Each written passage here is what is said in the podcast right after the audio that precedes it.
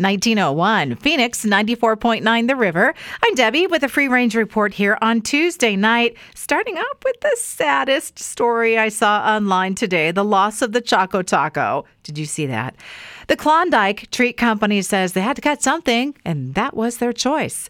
Soft serve smash. I see people doing this on Instagram. They get several soft serve cones and cake cups, and then they smash it all up in a bowl, and then they serve it all again in little bowls.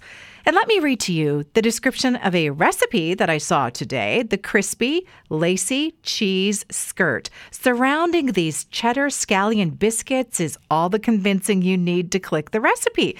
And that was a true statement. The Bushes Visitor Center in Chestnut Hill, Tennessee has renovated the Visitor Center and Museum, and they call it a one-stop destination for all things beans and the world's most beautiful bean museum.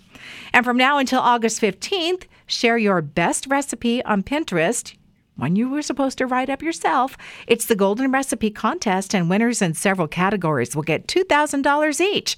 Now, trending on Pinterest today, cloppices. These are closets turned into workspaces with the added benefit that if you work from home, you can just close the door, make it all go away at the end of the day.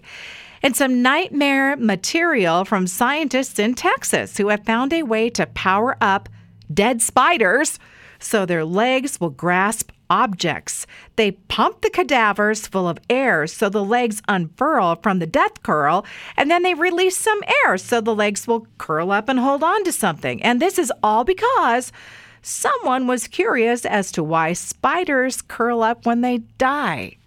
That's a wrap on the Free Range Report tonight. Catch past editions at RiverBoisey.com, RiverEvenings.com, or on Apple Podcasts.